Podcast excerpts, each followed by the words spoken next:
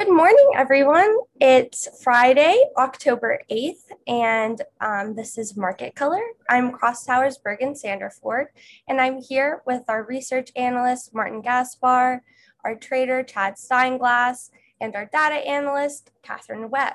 Today, we'll be discussing the trending news and the updates in the market. Um, I'm going to start off by going to Martin because I've been seeing a lot of uh, news about Tether and a Bloomberg journalist um, just came out with several claims. So, Martin, what have you been hearing? Yeah, there was a big Tether piece um, in Bloomberg the other day. A journalist came out making several claims against Tether, including that its CFO, Giancarlo Devasini, has used the company's reserves to make investments that contradicted Tether's public position that their holdings were always fully backed. Uh, the article also alleged that Tether has invested in Chinese firms and issued crypto backed loans worth billions of dollars. The report was only able to confirm one bank in the Bahamas was working directly with Tether. The article said that if Tether is taking enough risk to even earn a 1% return on Tether's entire reserves, that would give the company $690 million worth of annual profit. But if those loans fail even a small percentage, um, you know, one Tether could become worth less than $1. Tether did respond to the report, calling it a tired attempt to undermine the company based on innuendo and misinformation. Stablecoin issuer challenged the credibility of reporter sources as an attempt to discredit Giancarlo Devasini and Tether's executives and continued to claim its USDT tokens are fully backed, citing its quarterly assurance reports. Wow, that's very interesting. Thank you for um, keeping us in the, the loop on that. And it will be, um, it'll be uh, good to have you to keep us updated. Um, so it's been a busy week on the global macroeconomic front. Um, last we checked in, we were discussing the debt ceiling, and just minutes ago, we saw the September jobs report. So I'm going to turn it back to Chad. Um, how are markets reacting this morning?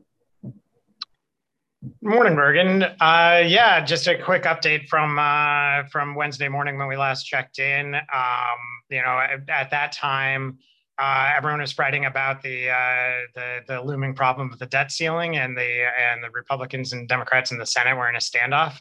Uh, however, since then, um, you know, Wednesday afternoon, McConnell uh, offered a deal to uh, to Schumer, so that's uh, you know Senate Senate uh, Minority Leader McConnell offered a deal uh, that basically said we'll will allow a vote, um, which is something they had been blocking previously, and this is only a vote that just kicks the can down the road just a couple months. Um, so it's just a relief of the debt ceiling through December first. Um, but the Democrats took that deal this is going to give them time to uh, potentially address debt ceiling issues in the um, you know the the big reconciliation bill that's working its way through Congress right now. So markets showed a lot of relief um, you know Wednesday and yesterday on on this. This is just like you know it's one of of several worries in the market right now, and at least this one we can push a couple months. Um, so we saw a bit of a relief rally. Uh, just now, we just had the non farms payroll number come out, and this is something that investors have been really looking at um, as kind of a make or break report, like the last piece of data that's going to go into a Fed decision as to whether to start tapering or not. Um, you know, I just recall the last uh, Fed meeting, Powell uh, indicated that as long as everything was looking okay with this report, that the Fed would start tapering asset purchases in November. Now, the report just came out and it was significantly lighter than expected. We were looking for a number of 500,000 um, uh, jobs added in September, and the number came in at 194,000. So, like less than half of what was uh, expected. However, the uh, the unemployment rate did tick down to 4.8 percent, um, you know, which is uh, which is a better number. But there's there's going to be, I think, this morning a lot of people are going to be digging through this report. Um, you know, we've we've seen this before where the number of jobs added is is very low, but the unemployment rate is also going down. Um, you know, that's an indication that people are leaving the labor market. Um, so there's going to be some digging into this report. I think there's a chance that investors might take this as a um, as an indication that tapering might not start as early and as anticipated. If that's the case, I'd expect the uh, you know the dollar to start to weaken a little bit and maybe treasuries to rebound a little. Uh, initial reaction so far, just in these first few minutes, has been pretty whippy. So uh, I think there's still a lot of uh, a lot of analysis to be done on this, and a lot of kind of tea leaf uh, reading as to what this might uh, mean for for the Fed policy in the near term. Right. Back to you. Thank you. Thank you. It's definitely been a, a day we've been looking um, towards to see uh, where it will take us. This was a big a big deal. So while many eyes are on the US markets and the Fed, are you seeing anything else in other parts of the world? Yeah, uh, so Chinese mainland markets were open last night for the first time in a week. China had been on holiday for an entire week. Um, you know, right in the midst of their uh, their uh, crisis involving Evergrande, the big real estate developer. Um, the first move that China made coming back, uh, you know, from holiday was a surprise um, reduction in liquidity into the uh, into the banking system. Uh, the PBOC basically uh, did not offer uh, new lines of credit to replace um, maturing lines of credit of very short term credit to banks. So that's like you know a, a very small version of like tapering on on their case. Uh, and that started to push uh, rates up in China. It was kind of a surprise move, and honestly, I, I don't know why they that's something that they would do in the midst of a uh, of a debt crisis and a real estate crisis. Um, however, there was some uh, that was a little bit offset by some stronger than expected manufacturing data out of China. Um, you know, right now, uh, Europe is is pretty unchanged. There was some uh, weak data on on economic growth out of Europe earlier in the in the week uh, that is weakening the euro a little bit um, with and and um, kind of uh, led the uh, the ECB to make some statements that they anticipate continuing, um, you know, easy easy uh, monetary policy there, and potentially pushing back any uh, any monetary policy tightening. So uh, you know, as as the Fed goes with the U.S., the ECB with uh, with Europe, and it looks like they're pushing back uh, their tapering. We'll see if that's something that we do here as well. Back to you.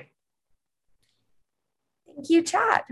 Um, so Martin already mentioned the the stablecoin tether. Um, but I noticed that it's not the only stablecoin that has been in the news.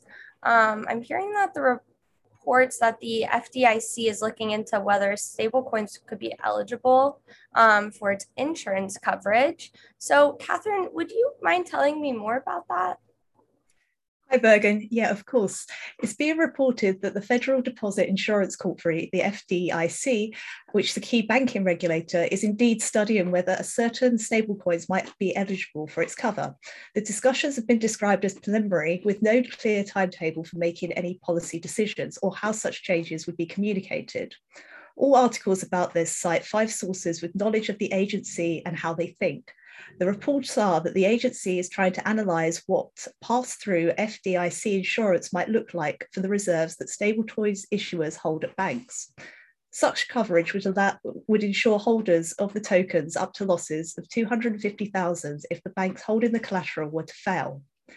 The FDIC is also looking at what regular direct deposit insurance might look like for banks who want to issue stablecoins themselves. Um, and carrying on from that, MoneyGram is now working with Stellar blockchain in order to create instant money transfer using Circle's USDC stablecoin. A pilot study will begin in early 2020, and the plan is to gradually roll it out over the year. This ledger-based solution will um, act as a stablecoin bridge between local currencies and crypto for all of MoneyGram's 150 million consumers. A CEO from Stellar's Development Foundation, Denelle Dixon, said that the partnership with MoneyGram will allow users to have on and off ramps anywhere within the MoneyGram network, calling the move transformational in terms of being able to exchange crypto for fiat and fiat for crypto. And next up, I want to mention some news regarding funds. Invesco Lim- Limited has announced the launch of two passively managed exchange traded funds focused on digital assets and blockchains. The new ETFs are now listed on the Cboe global markets. They're called the Invesco Alerian Galaxy Crypto Economic ETF, or ticker SATO, and the Invesco Alerian Galaxy Blockchain Users and Decentralized Commerce ETF, uh, ticker BLKC. And they will offer uh, thematic equity exposure to global public companies and selective investment vehicles that are actively engaged in the cryptocurrency and blockchain sectors. Uh, we also had some news from Voyager Digital, who revealed that its uh, fiscal first quarter revenue, which ended on September the 30th, has grown more than 600 million from 2 million a year ago, but has fell 40% from its fiscal fourth quarter, which ended on June the 30th. The number of verified users increased to more than 2 million, with net new deposits growing to 830 million from 35 million in the previous year. Next up, we've got the news that George, uh, George Soros' family office, Soros Fund Management, has announced that it's invested in Bitcoin. This was revealed by the Soros Fund's uh, CEO, Dawn Fitzpatrick, who told Bloomberg that they own some coins and the coins themselves are less interesting than the use cases of DeFi. She went on to st- add that I'm sure that Bitcoin is, uh, I'm not sure that Bitcoin is only viewed as an, infa- as an inflation hedge. I think that it has crossed the chasm to become mainstream.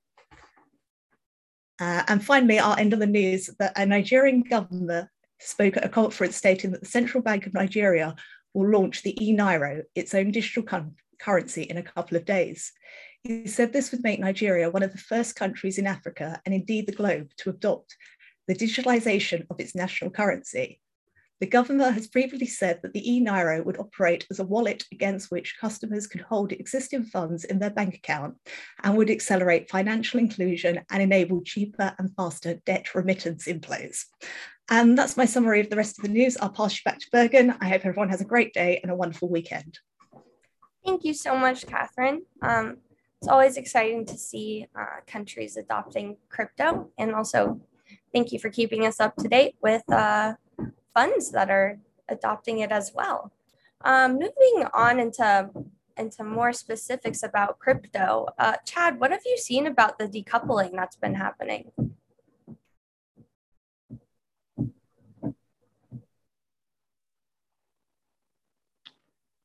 Thanks, Bergen. Uh, let's see. So, uh, so really, uh, crypto markets have been coupled uh, very closely with equity markets, kind of moving um, in lockstep throughout uh, a lot of September. You know, as we've been talking about earlier this week, um, they've really become decoupled, and crypto's been its its own beast and and not taken any cues on real direction from uh, from equity markets and bond markets, and that is continuing to be the case today. Um, uh, crypto made a strong move up overnight. It's given back some of that move, um, but uh, really all, all week long we've seen crypto moving uh, moving largely at times when equity markets are quiet, and then crypto quiet at times when equity markets have been moving. Um, you know, this is kind of seen as a necessary condition for uh, you know kind of to set the stage for any kind of um, you know actual real big bull run in crypto. So crypto enthusiasts are pretty uh, pretty happy about seeing this decoupling. Don't know how long it will last, and don't know if uh, if we'll actually get any kind of uh, you know exponential move. Um, but the stage is currently set, so that's something that uh, is kind of music to the ears of uh, of crypto traders right now. Um, also looking at uh, you know looking at futures basis, so that's the price that uh, term futures are trading either below or above spot um, we've seen a, a significant expansion in the futures basis. So these futures are trading at a higher imply or at a higher price than than um, BTC spot is trading. Um, this could be from either a, a rush of investors looking to get long exposure through uh, trading through derivatives and through futures. Um, you know, it could also be a, a, a, big reduction of short interest. But uh, my personal opinion is I think that this is um, you know, largely influenced by traders looking to position themselves for the uh, for the imminent approval of a futures-based Bitcoin ETF, and they're looking to load up on CME futures specifically if they think that the uh, the ETF structure that will be um, you know first approved will be uh, comprised of holding uh, long CME futures. So traders are loading up on CME futures and pushing that basis higher in anticipation of an ETF coming because when the ETF does get approved and money flows into it, the ETF will need to purchase those futures. So traders are trying to get ahead of that. That's something that I'm going to be watching very closely. Uh, you know, we've been talking about ETFs for months and months and months. Um, but it's the conventional wisdom right now is that at least a futures based ETF might be very much on the near term horizon. Thanks. Thank you. Um, certainly seeming that way. And Martin, are you seeing anything uh, like people chattering about it on Twitter? What about futures or what's what are people talking about on the Twitter front? Yeah, I think it was uh, you know a lot of interest following the uh, the tether report. Even uh, you know this morning we had CNBC's Jim Cramer tweeting that uh, you know Evergrande's impact on the credit markets in China is really linked to tether, not to the U.S. banks. Um, so some interesting speculation comments here. Really, there is uh, you know no hard evidence that uh, Tether owns any Evergrande debt. Um, so it's going to be really interesting to watch that. Uh, there's also been, uh, you know, a bunch of tweets, you know, with the Bitcoin price action this week that, uh, you know, it seems to be an institutional uh, led rally, right? Because we saw Bitcoin outperform a lot of alts.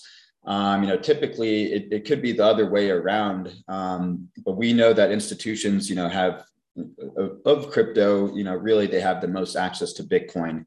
Um, so if Bitcoin continues to lead like this, you know, it could be a sign that more and more institutions um, are entering the space. Well, definitely ties everything together, especially uh, what we've been talking about this week. But um, I'm going to turn it back to Crosstower News to finish out today's uh, segment. Um, we have the Bermuda Tech Panel coming up. It's uh, will be on the 14th, and our Chief Compliance Officer, Vanessa Williams, will be moderating a panel. So check out our LinkedIn and our Twitter channels um, to sign up and find out more information about that. Also, visit our website, crosstower.com, if you're interested in learning about, um, you know, the details and the the conversations that are ongoing in the crypto community. It's a great place to, to really join the conversation. Uh, that wraps up today's episode of Market Color. I hope everyone has a wonderful weekend and we'll be back Monday with more news. Thank you.